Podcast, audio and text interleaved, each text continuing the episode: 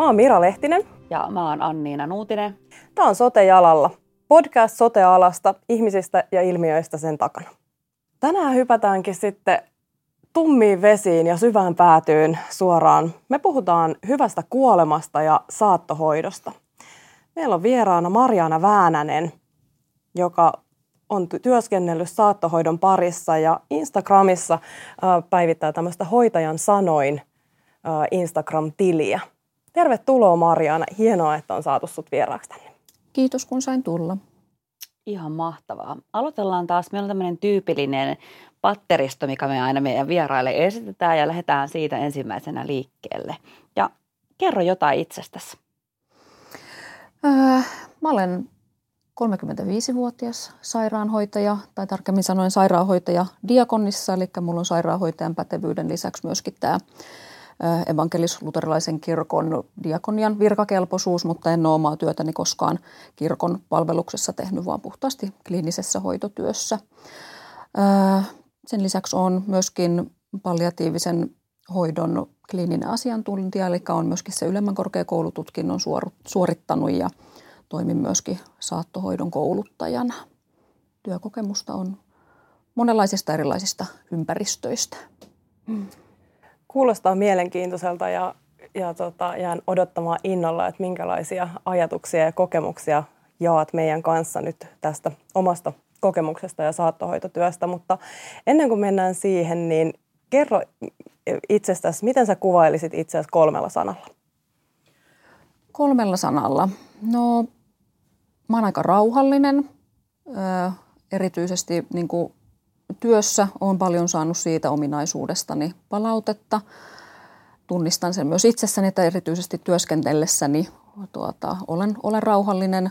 Toivon, että sitä luonteenpiirrettä voisin tuoda myös enemmän omaa henkilökohtaiseen elämääni, mutta rauhallisuuden lisäksi on myöskin aika semmoinen pohdiskeleva ja jotenkin ehkä analyyttinenkin.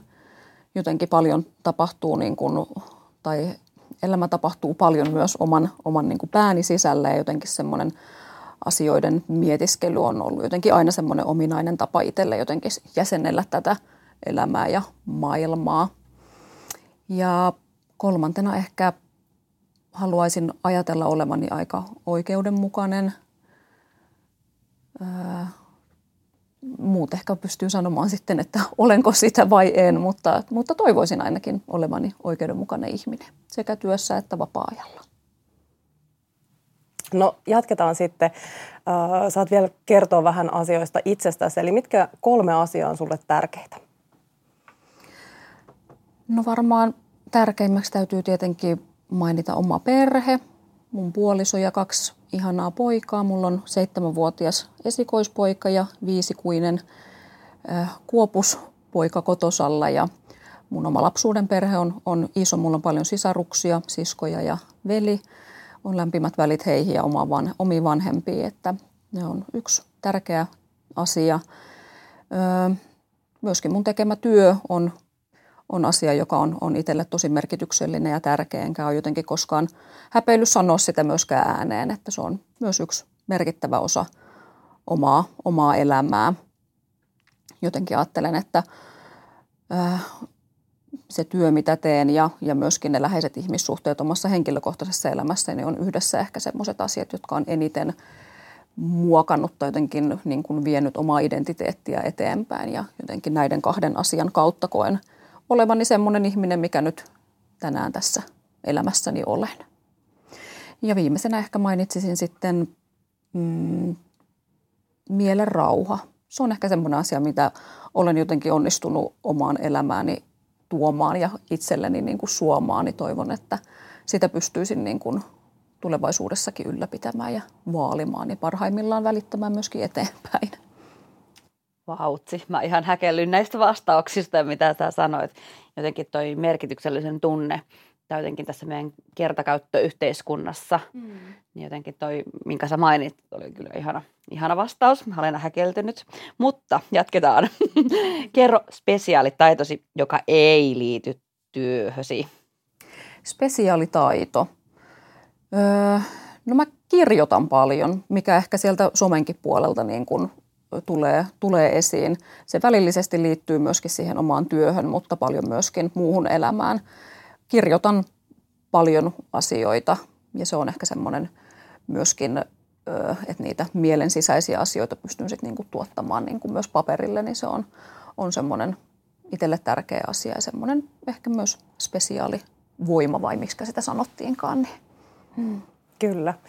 No oletan, että tuo edellinen vastaus saattaa liittyä tähän kysymykseen, mutta mitä sä teet vapaa-aikana? Teetkö muutakin kuin kirjoitat? No kirjoittamisen lisäksi niin tuota, luen. Toivon kyllä, että olisi enemmän aikaa lukemiseen, mutta ne on ehkä yhdessä semmoinen niin kuin, tuota, miele, mielekästä tekemistä vapaa-ajalla ja tietenkin sitten perheen kanssa ja lasten kanssa niin menee valtaosa ajasta tällä hetkellä ja se on tietenkin ihana juttu. Joo, eli näistä teemoista, että ajateltiin tänään vähän tosiaankin keskustella tästä hyvästä kuolemasta ja, ja, ja, ja tota saattohoidosta. Ja jotenkin, että miten sä oot ylipäätänsä ohjautunut tähän saattohoidon maailmaan ja tälle alalle?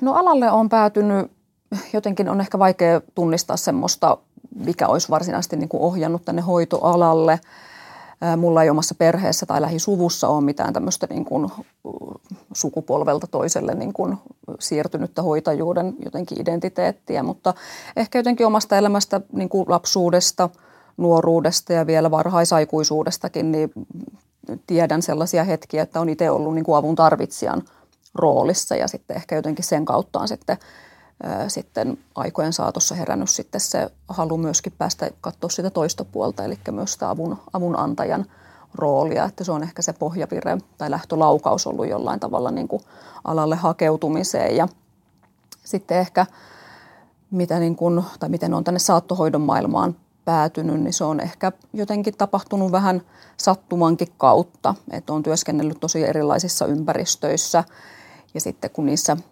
ympyröissä olen kohdannut kuolevia ihmisiä tai potilaita ja heidän perheitä ja läheisiä, niin, niin olen sitten huomannut, että se on, on niin kuin työskentelyosa-alueena semmoinen, joka on niin kuin koskettanut itteeni tosi paljon ja missä olen sitten jotenkin huomannut myöskin olevani hyvä. Nämä on varmaan sellaisia tekijöitä, jotka tunnistan, että on johdattaneet mut niin kuin tähän työhön, mitä nyt teen. No kerro vielä vähän tarkemmin, että minkälaisissa paikoissa sä oot työskennellyt? Öö, hyvin erilaisissa paikoissa. Jos puhutaan ihan tästä palliatiivisen hoidon ja saattohoidon maailmasta, niin on lähtenyt ihan sieltä niin sanotulta perustasolta liikenteeseen. On ollut erilaisissa hoivakodeissa työssä.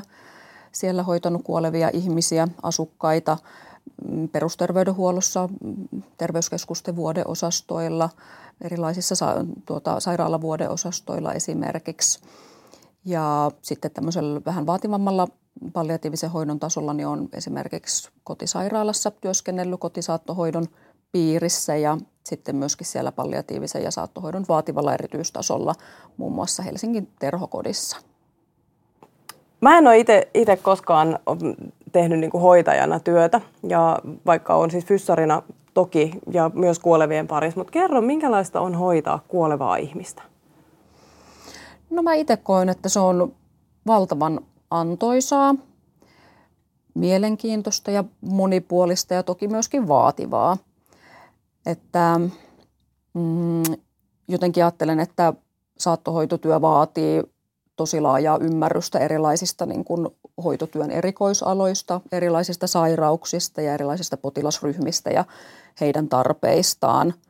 Tämä työ vaatii mm, laajaa niin kuin kliinistä osaamista, erilaisia kädentaitoja, mutta myöskin esimerkiksi vahvaa vuorovaikutusosaamista ja sellaista kohtaamisen taitoa myöskin.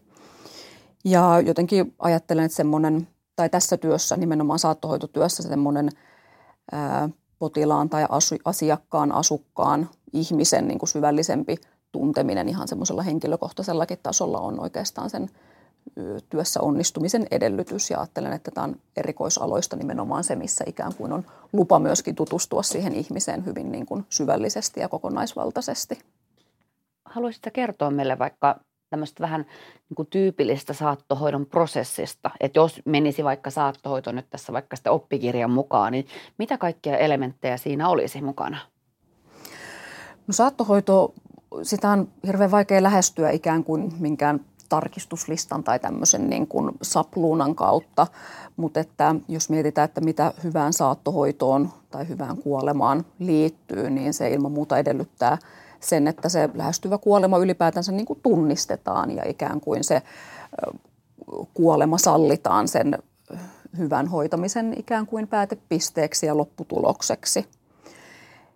Ja jotenkin se, että se ihminen, kuoleva ihminen hänen läheisensä tulee nähdyksi ja kuulluksi ja kohdatuksi nimenomaan sellaisina kuin he siinä omassa tilanteessaan ja kuoleman lähestyessä ovat, niin se on sen työn ehkä semmoinen ydin ja perusedellytys, että voidaan puhua hyvästä hoitamisesta, hyvästä saattohoidosta ja sitten aikanaan myöskin hyvästä kuolemasta.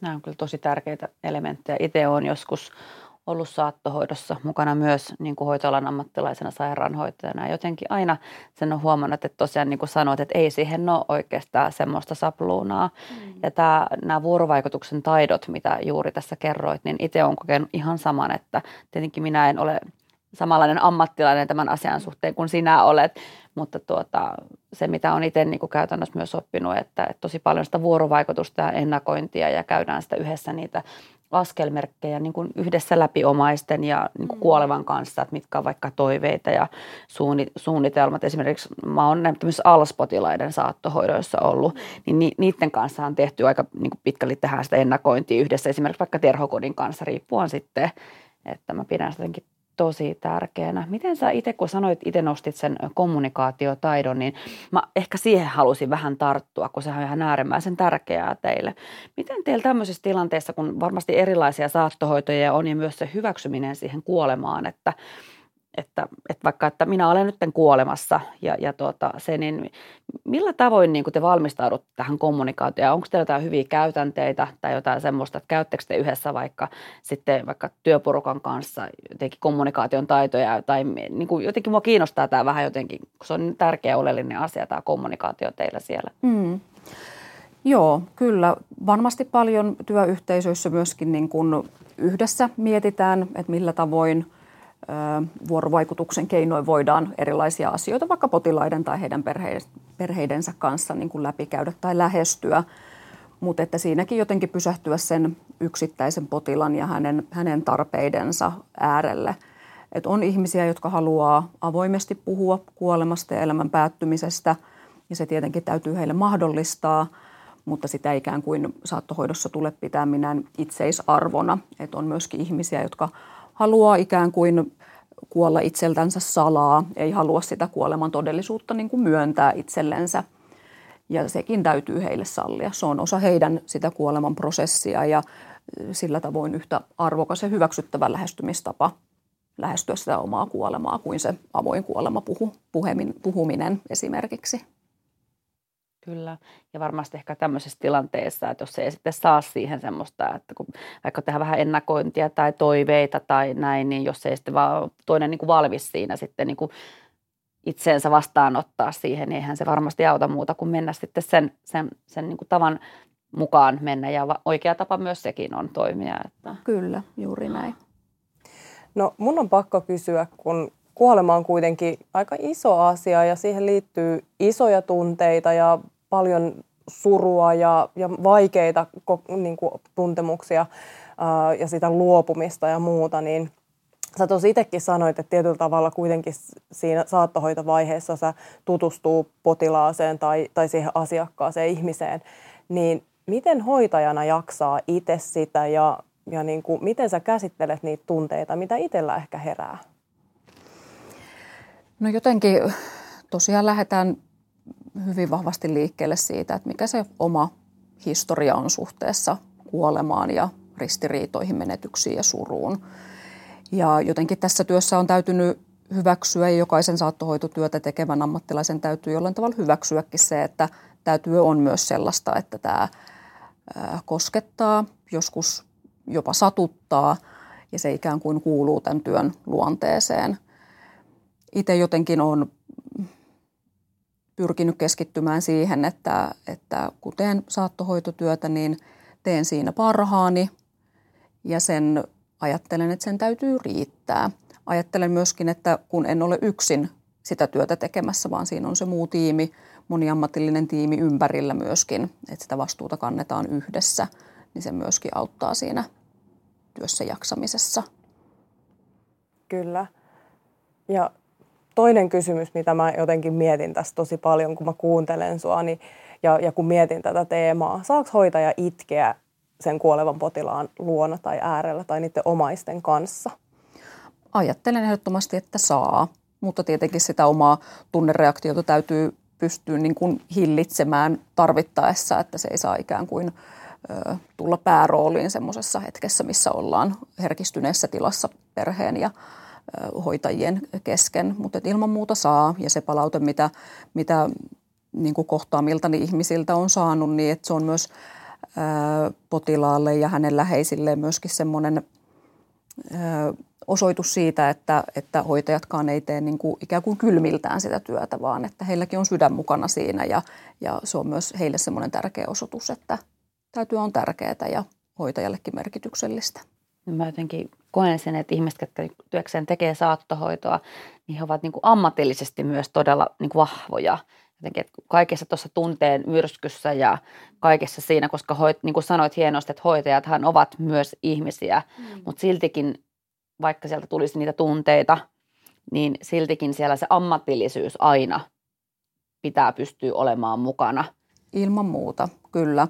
Ja jotenkin, mitä itse on paljon erilaisten kollegojen kanssa tehnyt nimenomaan saattohoitotyötä, niin koen jotenkin itsekin, että semmoinen niin kuin vahva ammatillinen identiteetti on jotenkin semmoinen yhteinen jotenkin totuus meille kaikille, että monet työtä tehdään toki eri, eri tavoin, mutta että koen, että meillä on jotenkin semmoinen jaettu pohjavire ja semmoinen niin kuin arvopohja, millä tavoin tätä työtä tehdään.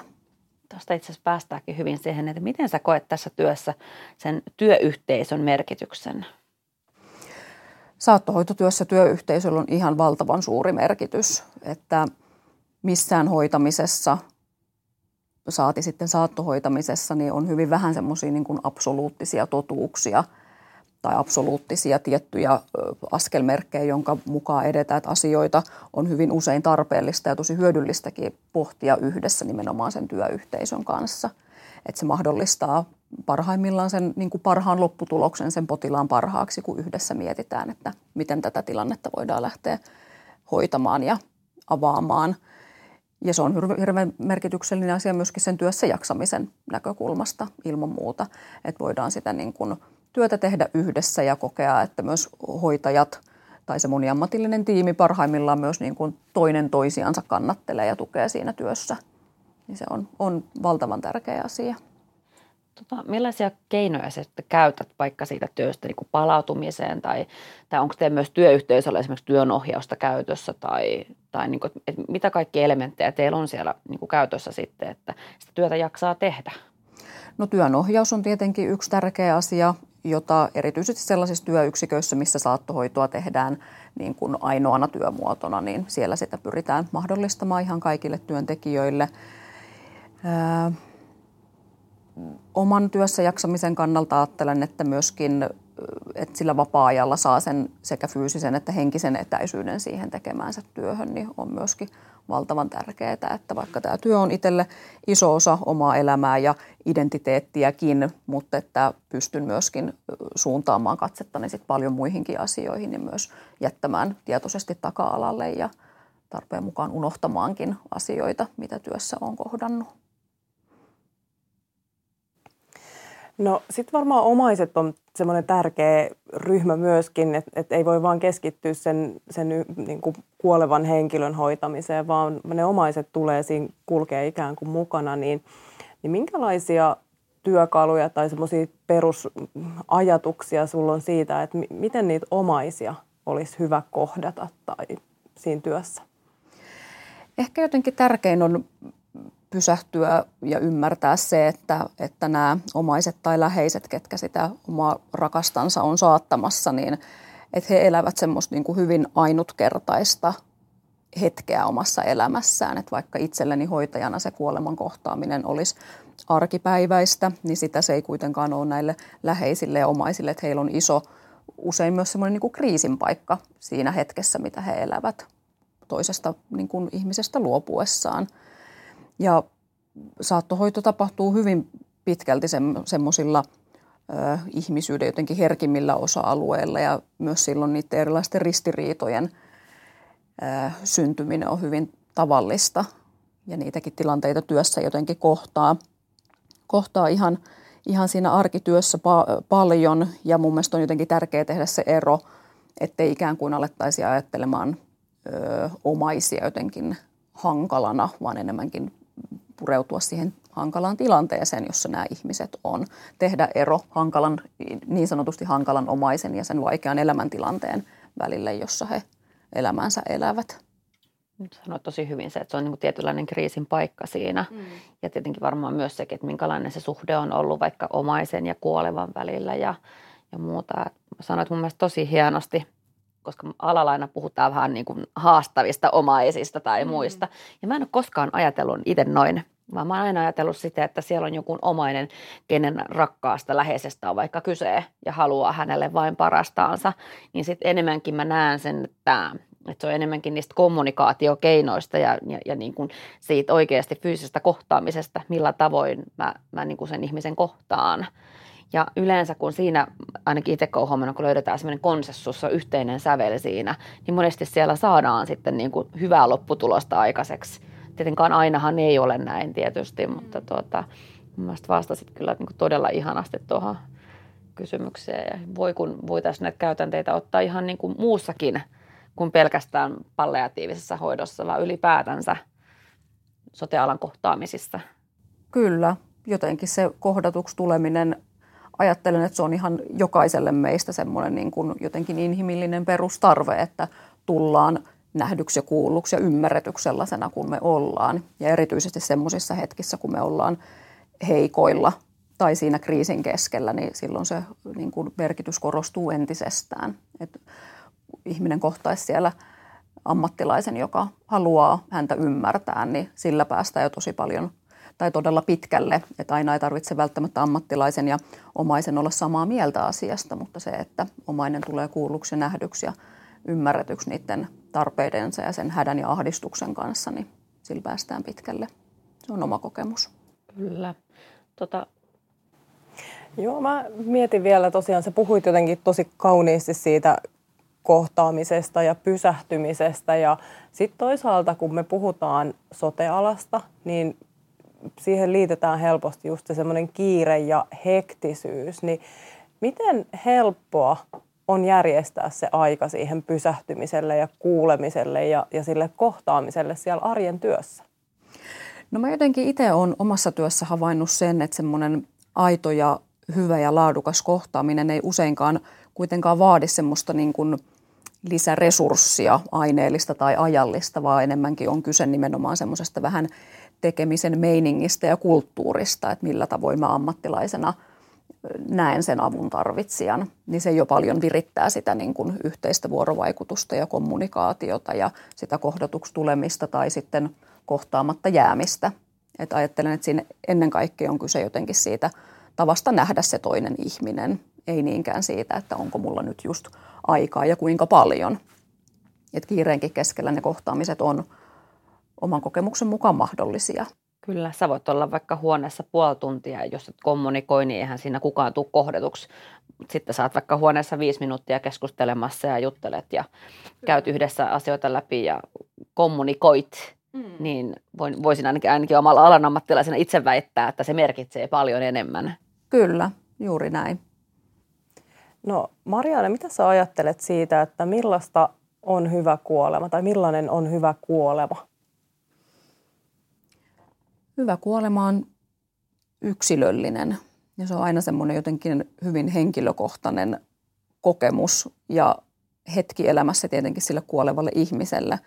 Että jos katsotaan semmoisia yleisiä vaikka median välittämiä mielikuvia hyvästä kuolemasta tai saattohoidosta, niin siellä hyvin paljon painottuu esimerkiksi semmoinen koskettamisen ja kädestä kiinni pitämisen niin kuin, äh, kuvasto – ja sitä se toki paljon joidenkin kohdalla saattaa olla, mutta että tärkeämpää kuin lähteä noudattamaan jonkinlaisia yleisiä mielikuvia ja olettamuksia, niin on nimenomaan pysähtyä sen yhden ihmisen äärelle, yhden kuolevan ja hänen tarpeidensa äärelle, että sitä ei voi kyllin korostaa, että se hyvä kuolema ja hyvä elämän loppuvaihe rakentuu nimenomaan siitä, että minkälainen se on se potilas ja hänen oma elämänlaatunsa, minkä hän kokee tärkeänä ja lähdetään sieltä sitten niin kuin sitä hyvää hoitoa rakentamaan.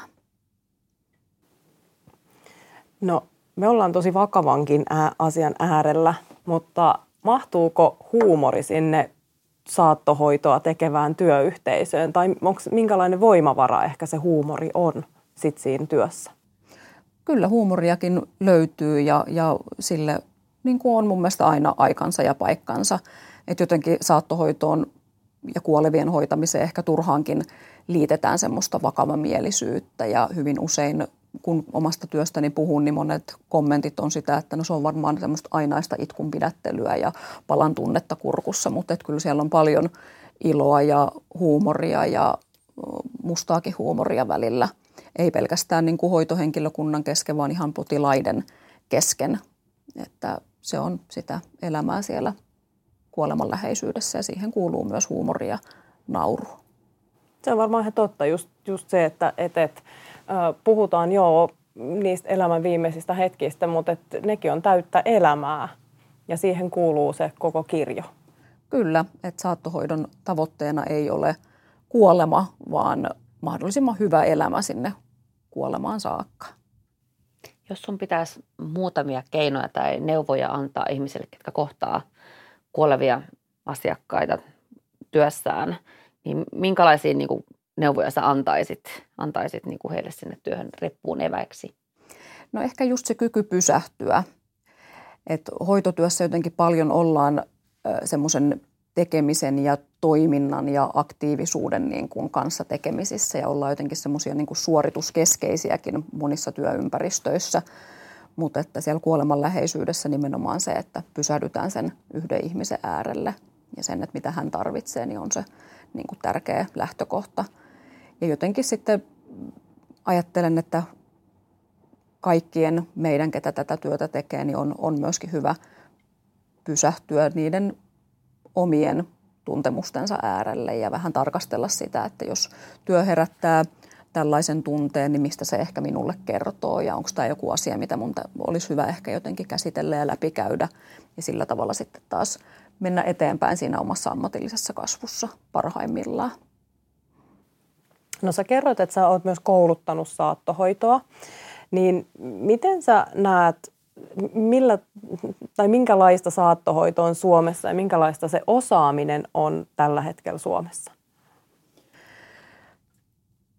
Saattohoito ja palliatiivista hoitoa ylipäätänsä, niin se on tällä hetkellä Suomessa jotenkin sekä, tai ehkä ennen kaikkea sen osaamisen suhteen jotenkin vähän mm, epätasapainossa, että on paikkoja ja alueita, missä osaamista on hyvin paljon ja hyvin syvällisesti, mutta sitten on myös niitä alueita, jotka on niin kuin ikään kuin katveessa, että sitä osaamista ei ja kouluttamista ei ole ehkä riittävästi.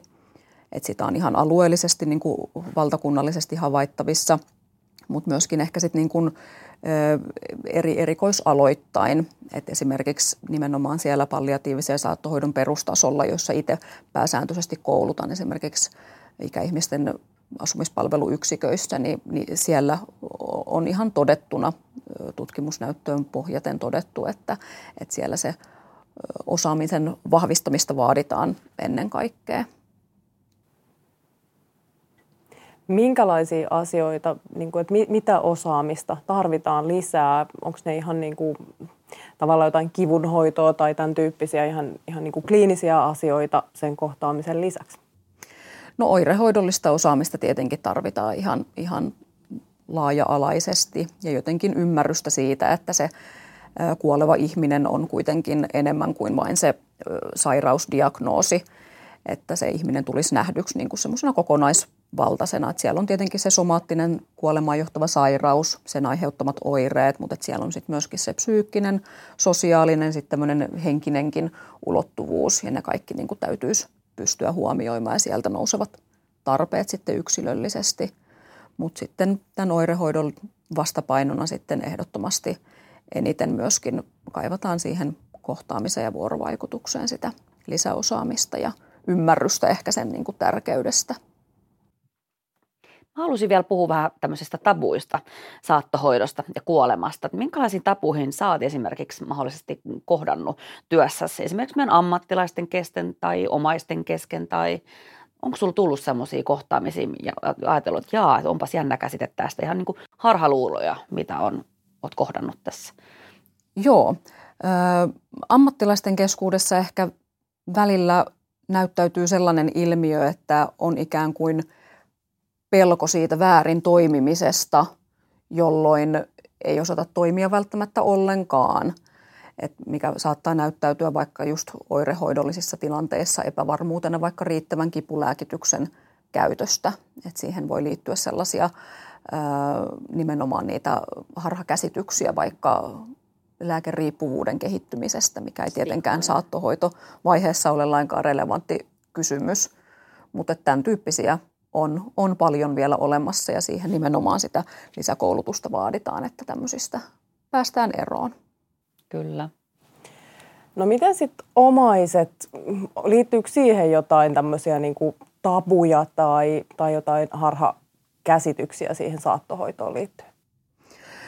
No hyvin tavallinen keskustelu, mitä, mitä läheisten ja omaisten kanssa saattohoitovaiheessa käydään, niin on esimerkiksi päätös pidättäytyä keinotekoisesta ravitsemuksesta siinä kuoleman läheisyydessä, että läheisillä saattaa olla hyvinkin usein pelko siitä, että kun se kuoleva ihminen ei enää syö tai juo, niin se kuolema tapahtuukin nälän tai janon kautta, mikä ei tietenkään pidä paikkaansa, mutta että tämä on semmoinen hyvin tyypillinen keskustelu, mitä läpi käydään, että joudutaan jotenkin todentamaan se, että tämä ihminen kuolee, sen takia hän ei syö tai juo – mutta hän ei ole kuolemassa siihen, että hän ei syö tai juo.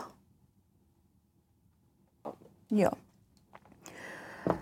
Omaisten kanssa kohtaamisissa ehkä jotenkin tulee myös usein näkyväksi se, kuinka kuolema ylipäätänsä on vielä jollakin tavalla aika isokin tapu tässä elämässä ja yhteiskunnassa, että kuolemaa usein lähdetään jollain tavalla niin kuin medikalisoimaan siitäkin huolimatta, että se parantumattomasti sairaan ihmisen elämänkaaressa on, on luonnollinen ja hyväksyttävä lopputulos.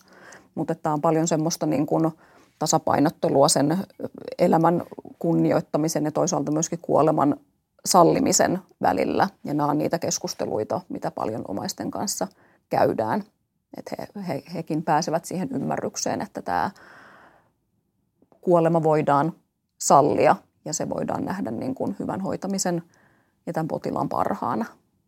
Niin tässä on ehkä semmoinen ristiriita tietyllä tavalla. Kuitenkin monesti ajatellaan, että, että lääketieteen ja sen hoitamisen perusajatus on jotenkin parantaa ja, ja jatkaa sitä elämää. Ja nyt ollaan tietyllä tavalla sit sillä hoidolla kuitenkin, niin kuin, kun tehdään ehkä jotain rajauksia vaikka just siihen hoitoon, niin, niin moni saattaa kokea, että, että, että nyt nyt sit toimitaan jotenkin väärin tai, tai muuta. Tai näin mä jotenkin ajattelen ehkä maalikkona ja, ja että se omaisen ajatus voi olla semmoinen, että nyt ei tehdä kaikkea sen mun, mun läheisen e-, hyväksi esimerkiksi. Mm. Kyllä, ja joskus siellä on semmoinen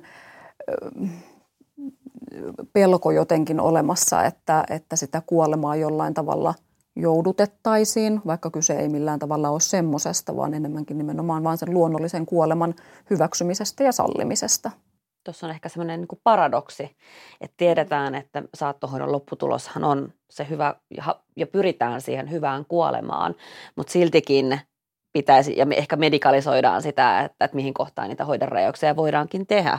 Ja siinä varmaan myös, niin kuin, että ylipäätänsä hoitolan ammattilaiset tai omaiset että niin kuin pystyy ehkä sitä niin käsittelemään ja ymmärtämään, että tämä on se lopputulos, mihin, mihin saavutaan sitten kaiken tämän jälkeen. Kyllä, ja parhaimmillaan se, että se lähestyvä kuolema voidaan hyväksyä, niin potilas saa parhaimmillaan mahdollisuuden elää sen jäljellä olevan elämänsä oman näköistänsä elämää, eikä ikään kuin juoksemaan hoidoissa tai tutkimuksista, tutkimuksissa, joista ei enää hänen kohdallaan ole hyötyä. Ja nyt kun vielä kun ollaan tässä kuoleman keskellä, niin mä ehkä haluaisin puhua aika kipeästäkin aiheesta, eutanasiasta. Ja tota, miten sä itse koet aiheen, miten sä koet tämän ylipäätänsä tämän globaalin keskustelun aiheesta? Mä itse tuossa hetki sitten katsoin yhden dokkarin, dokkarin olikohan Yle Teema vai missä se oli, ja, ja tuota, maasta, missä eutanasia oli sallittu. Ja siellä käytiin sitä eutanasia, niin prosessia läpi ja, ja, ja näin, niin jotenkin tämä halusin nostaa vielä keskusteluun. Niin. Mm.